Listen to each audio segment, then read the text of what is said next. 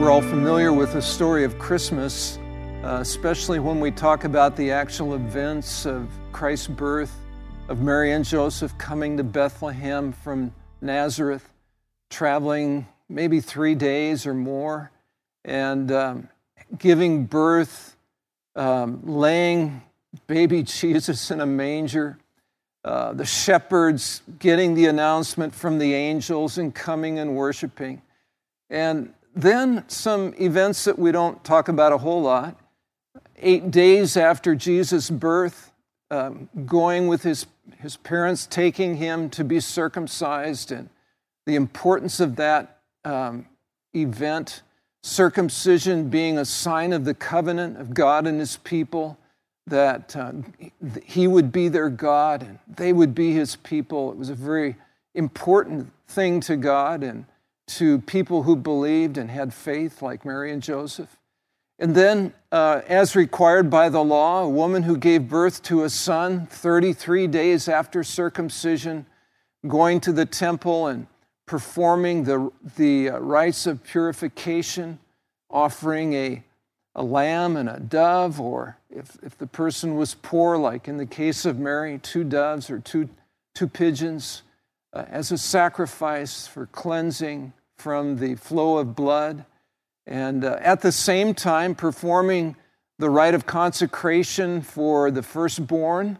And Jesus was the firstborn in their family, and so um, he was. Um, uh, this rite of consecration was performed at that same time. So that would have been uh, 33 days after his, his circumcision, roughly 40 days after his birth. And then uh, Luke chapter 2, verse 39 says this When Joseph and Mary had done everything required by the law of the Lord, which would, would have been those three events that we talked about circumcision, Mary's purification, and the um, consecration of Jesus as the firstborn, they returned to Galilee, to their own town of Nazareth. Okay, so they had been living in Bethlehem during this time, during this 40, rough, roughly 40 days. And uh, uh, Luke says that they returned to their own town of Nazareth. Now, the next event in the story of Jesus' birth is the visit of the Magi. So let's pick up the story with verse uh, Matthew chapter 2, verse 1. It says, After Jesus was born in Bethlehem in Judea during the time of King Herod, Magi from the east came to Jerusalem and asked, Where is the one who has been born King of the Jews? We saw his star when it rose and have come to worship him. Let's stop there for just a minute. This passage of Scripture is packed. And we need to uh, spend some time talking about, first of all, who, who are the Magi? Um, Herodotus, who was a Greek historian, talked about the Magi as being um, a group of people in the Persian Empire who had a priestly function. Um, if you read Daniel, Daniel refers to the advisors to the king in Babylon as magi. These would have been the men who uh, interpreted dreams, uh, who performed sacred duties of various kinds, advi- uh, uh being advisors to the king, and they were ref- referred to as magi. And so um, we don't know a lot about them. We, we believe that they also, um, probably at, at least in this case, at this time, they had interest in the stars. Uh, they were possibly astrologers of some kind. And um, we know that they, they were from the east. Back in verse 1, if we could look at verse 1 for just a minute, it says, um, Magi from the east came to Jerusalem. Uh, where would the east be? Well, it would be east of Jerusalem. And it would probably be that area of the uh, known world at that time around Babylon, maybe further east, further north. We don't know for sure. But these magi were men who uh, devoted themselves to finding out um, the truth, finding out what, um, what things meant. They went deeper. And in this case, it seems that they've had perhaps some um, information about uh, um, the Jewish uh, prophecies that we know about through reading the scripture, through reading the Old Testament scripture. The only other possibility is that God revealed directly to them um, information about his son and uh, his birth, and also then uh, gave them this sign, uh, uh the, the star that they noticed and uh, followed. Um, but let's talk about another possibility. You might remember that when the northern 10 tribes of Israel um, were finally defeated by the Assyrian Empire, and um, they were they were not just defeated and left in place, they were dispersed. They were um, exiled from their home, and they were exiled all over the Assyrian Empire, which would have covered the East at that time in history. And so, um, some of the people who were exiled obviously had copies of the law of Moses, copies of perhaps even uh, prophetic books of the Old Testament, and took them with them.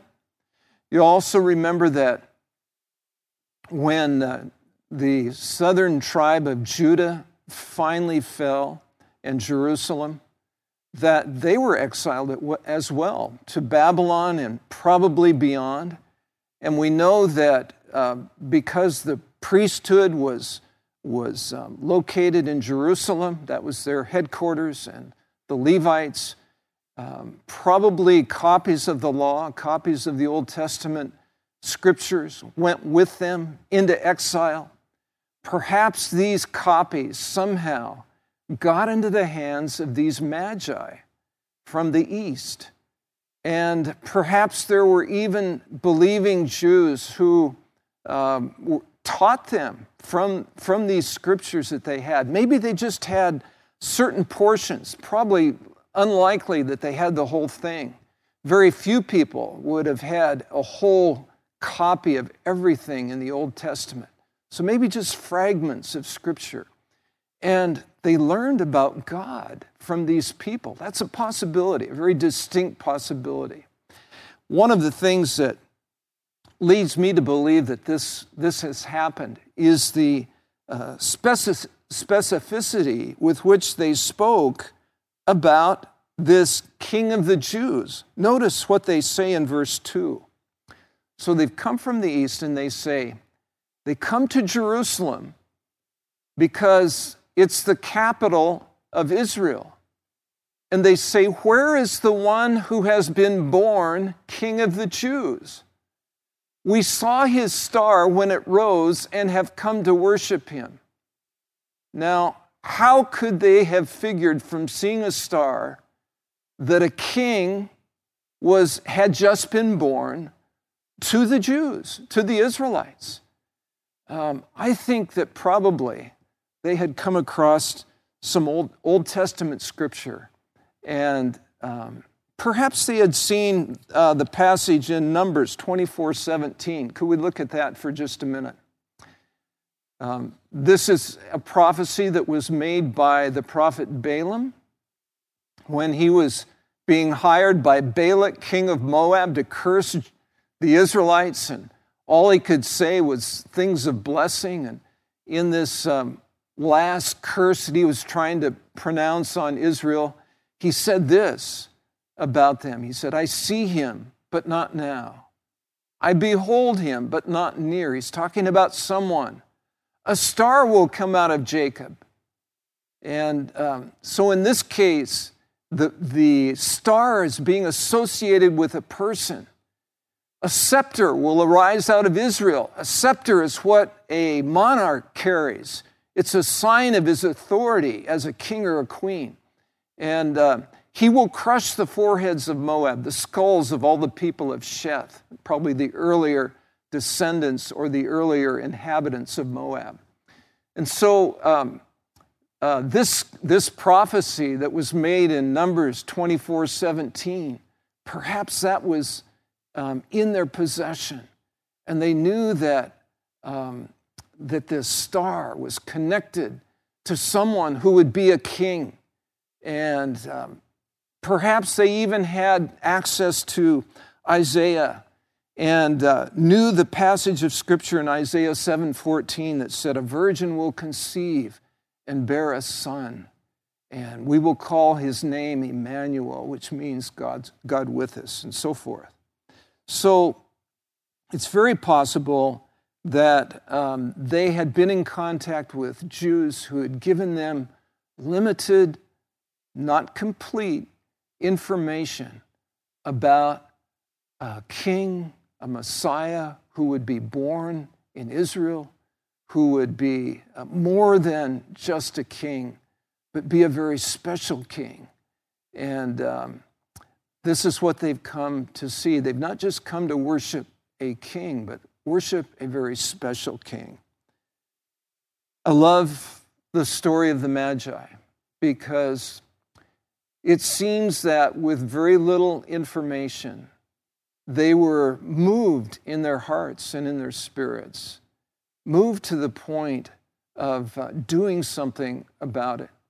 To um, have made a journey from, let's say, somewhere Babylon or further east to Israel uh, could have taken as long as three months for them.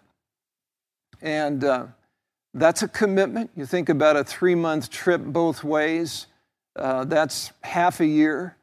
That's a, a large chunk out of a person's life at great expense, um, at great risk because um, there were. Um, there were thieves on the roads. Uh, they would have had to have had some sort of protection, particularly carrying some of the valuable things that they were, they were carrying. Um, we don't know their wealth or lack of wealth. Um, uh, this is a great uh, sacrifice to them, and yet they felt that it was worth it. They, they came not only out of curiosity, but they came to worship. It, it indicates that there was a faith process going on within them. And God was in the midst of doing something uh, very significant in their lives. Well, let's go on and we're going to come back. We'll talk a little bit more about the significance of the wise men. Uh, I have a hard time calling them magi just because I've been used to calling them wise men. Forgive me if I slip and do that. Let's, let's go to verse 3 of chapter 2. When King Herod heard this, he was disturbed, and all, his, and all Jerusalem with him. And let's talk about his disturbance. Um, if you were King Herod, and some people from a long way off came and said, Where is the one that's been born king of the Jews? Um, you would be disturbed as well. Uh, simply because he was king of the Jews. What do you mean, someone born king of the Jews? Would that be my son? Uh, just a little uh, word about Herod. He was a very ruthless man.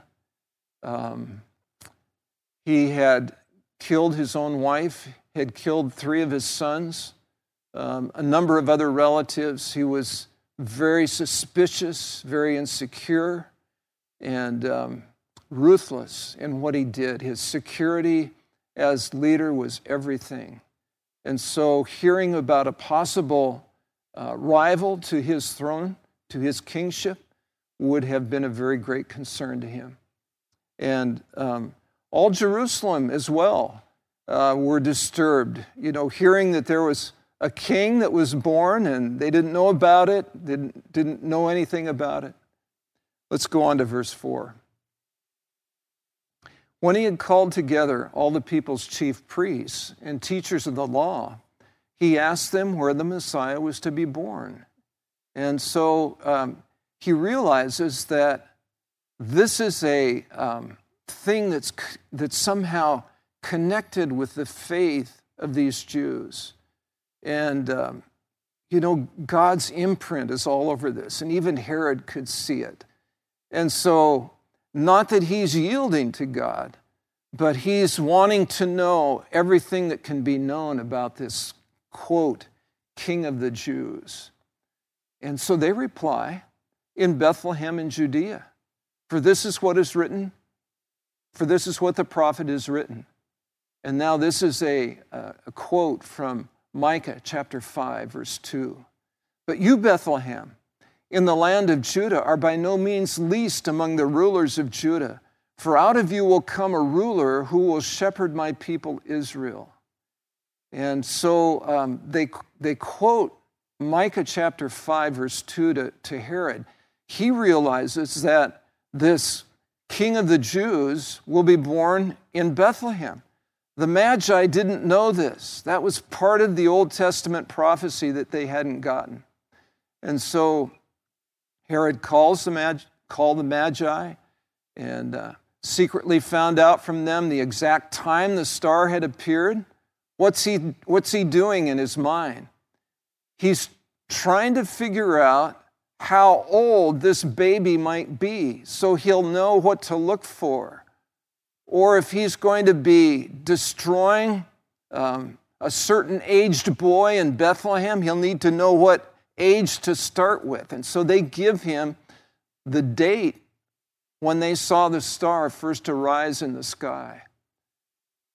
And he sent them to Bethlehem and said, Go and search carefully for the child. As soon as you find him, report to me so that I too may go and worship him. Do you think he was going to worship them, him? You're right, he wasn't. But he's thinking, uh, what's the age of this child? If these wise men find him and they think that I'm too interested in worshiping, they'll identify where he's located and I can wipe him out and uh, eliminate any possible threat to my throne. And so uh, that's King Herod and his involvement in the birth of Christ. Let's go on to verse 9. After they heard the king, they went on their way, and the star they had seen when it rose went ahead of them until it stopped over the place where the child was. When, the, when they saw the star, they were overjoyed. On coming to the house, they saw the child with his mother, Mary, and they bowed down and worshiped him. Then they opened their treasures and presented him with gifts of gold, frankincense, and myrrh. We'll stop here for a minute and talk about some of the things that we've just read.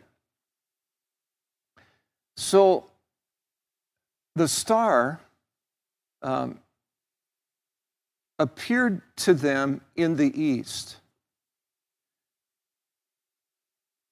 just a few weeks ago, we had a, um, an unusual um, star conjunction in our skies. Uh, my wife and I went, and uh, I think it was a, perhaps a Monday night, and we looked at Saturn and Jupiter very close together. And it was phenomenal. It was great to see. I understand that in 7 BC there was a similar uh, conjunction of those two stars. And some have conjectured that that was the Star of Bethlehem, the, uh, the conjunction of Saturn and Jupiter. Uh, that's, a, that's a possibility. The only um, thing that's hard to explain is, is on the end of, uh, of Jerusalem to Bethlehem. Because the scripture specifically says, and I believe um, it's in verse 9. Let's go back to verse 9 for just a minute. So after they heard the king, they went on their way, and the star which they had seen when it rose, that is, back in the east, went ahead of them until it stopped over the place where the child was. So um, we don't have any indication that the star um, led them across the desert as, as perhaps we've been taught from, um, you know, just from tradition. But they did see it arise in the east, concluded that it had significance and represented this king of the Jews. Um, And then they went to Jerusalem to find out more. And as they heard that Bethlehem was the place and began to walk towards Bethlehem, which is about five miles from Jerusalem, not far, the star seems to um, go ahead of them and then stops over the place or the home where the child was, where Jesus was. That wouldn't be Saturn and Jupiter doing that. That would be some other kind of um, luminous, um, miraculous uh, object in the sky that God had created for that specific purpose. I, I don't know any way to explain it other than um, if we take the words of Scripture here in verse 9 as being accurate, um, that would have had to have been a very special, uh, once, of, once of a, one of a kind um, phenomenon that occurred that had actually led and stopped over the home where Jesus was. Uh, something more for you to think about. We won't spend more time on that now. But I love their reaction in verse 10. Let's look at verse 10. So when they saw the star, they were overjoyed. Um, I, I get the impression that they had seen it, had not seen it during their trip, and then saw it again as it either led them or stood over the house where Jesus was. And um, seeing the star again, they recognized it and they're overjoyed uh, because they recognize that um, there's a miracle taking place. They realize that, that this is real, that their um, hunches about something special happening as a result of this star are being fulfilled.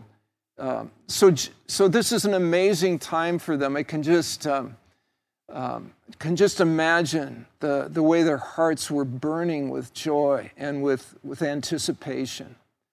And then in verse 11, we have the, uh, the actual worship scene where they come to the house, they, they see the child with his mother. And just uh, stopping for a minute, uh, we're, not at this, we're not at the manger anymore. Um, we've had Mary and Joseph have circumcised the child. They've gone through the rite of purification and the consecration of Jesus at the temple. They've returned to Nazareth, and somehow they've ended up back in Bethlehem. Um, some scholars feel that Joseph had property in Bethlehem, which is why he came there in the first, first place to pay taxes, and that they decided to leave Nazareth and come and live in Bethlehem. And this seems to uh, fit the story well, and it will uh, continue to fit the story well as we talk further next week about what happens after this point. So they're, they're in Bethlehem, and at this point, how old is Jesus? Just moving ahead to next week, and I don't want to take all the thunder away from next week, but we do know that that Herod um, decided to kill all the boys in Bethlehem that were two years of age and younger. And so um, he did that based on when the wise men told him that the star had arisen in the east. And so um, it would be safe for us to conclude that Jesus could have been as old as two years old or, or younger. Um, Herod certainly could have said, Well, I'm going to give a couple of months or more leeway for any, anyone older than that, just so that there will be no doubt that I've gotten the right person. Uh, so um, we don't know for sure how old Jesus was, but um, he could have been as old as two years or, or pr- probably less than that, but certainly not an infant anymore. And so they come into the home and they bowed down and worshiped him. And uh, bowing down for an Easterner is kneeling with head and, and face and arms to the ground. It's a, it's a, I love to see it because it's so um, humble. It's such a, a way to show honor and submission to someone greater. And they bowed down to, to Jesus and worshiped him. And they opened their treasures and presented him with gifts of gold and frankincense and myrrh. Um, gold, frankincense, and myrrh. Sometimes um, we've thought that there were three wise men because there are mentioned three kinds of gifts, but we don't know that that's true. There could have been um, many more than that. We know there, there was a plurality, there were at least two, and uh, could, could have been many more. What a great worship scene. And uh, then I, I'd just like to uh, stop here for a minute. Um, do we have in our own hearts a desire to worship God, to worship Jesus? Would we be willing to make a six month trip just to worship Him, just to show Him honor? It's, it's humbling to think about the love and the commitment and the faith of these wise men. But let's go on. Verse 12. And having been warned in a dream not to go back to Herod, they return to their country by another route. And so these wise men, as we can see in this verse, are sensitive to God. Um, they're warned in a dream not to go back to Herod. And they recognize the dream is coming from God. That speaks of sensitivity. Uh, someone who's callous to the things of God would give that dream no thought at all. They would think only out of their heads. But these men have been used to thinking um, out of their hearts. They've used, been used to hearing what God is saying. And um, so they respond to God and they went back to their country by, by another route. We'll see next week how important that was for them. I'd like to, to, for us to think about two things as we wrap up today. You may ask yourself, why is this story of the wise men included in the scripture and in the story of Jesus' birth? And um, for me, it's probably it's probably my favorite part of the story. I just love um, seeing the faith of these people who had so little to go on, who just probably had fragments of scripture that they had read, and the testimony of probably just a few people that could help them and guide them in figuring out what this star was all about that they saw. And then their determination to act on what they believed was true and they act and they, they get off the dime. They're not afraid. Or maybe they are afraid and they act anyway. And they go. Their example of faith and openness to God is just um, unbelievable. But there's another lesson to be learned from this story. And the lesson is um, something that comes from God. God is communicating to us through this story that Jesus was not just King of the Jews, He was not just Lord of the Jews, not just sent to bring salvation to the Jews, but He was meant as a light for the whole world, for Gentiles as well as Jews. And I'm so glad for that because I happen to be a Gentile. I love Jewish people, but I'm not Jewish by heritage. And I'm so glad that God made a way for me and for you who are not Jews to come to faith in Him. I'd like you to read a scripture with me Isaiah 49 6. This is a prophecy about Jesus. Isaiah says, It is too small a thing for you to be my servant, God is speaking to restore the tribes of Jacob and bring back those of Israel I have kept. I will also make you a light for the Gentiles, that my salvation may reach to the ends of the earth. And so, in the people that God revealed the birth of his son to, think about who he revealed the birth of his son to.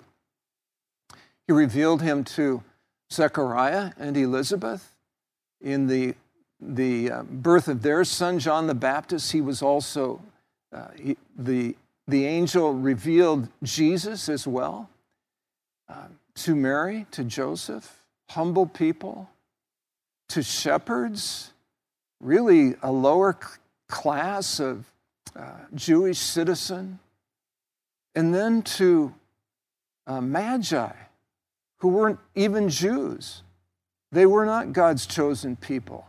They lived in a foreign land. They were they didn't have the temple, they didn't have any of the, the Old Testament worship that we're so familiar with.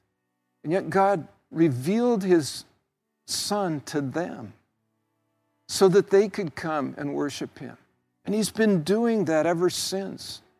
The gospel has been taken to people that had no background in the Lord, people that never heard the name of Jesus or hearing about him and coming to faith in him.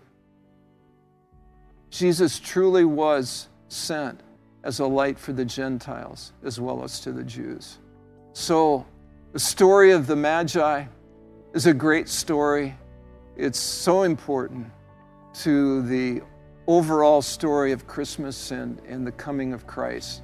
And we have one more uh, session in the Christ coming that we're going to deal with next week. And I just encourage you to join us again next week to finish the story of Christ's coming. But today, let's pray together before we end. Thank you, Lord, for this beautiful story.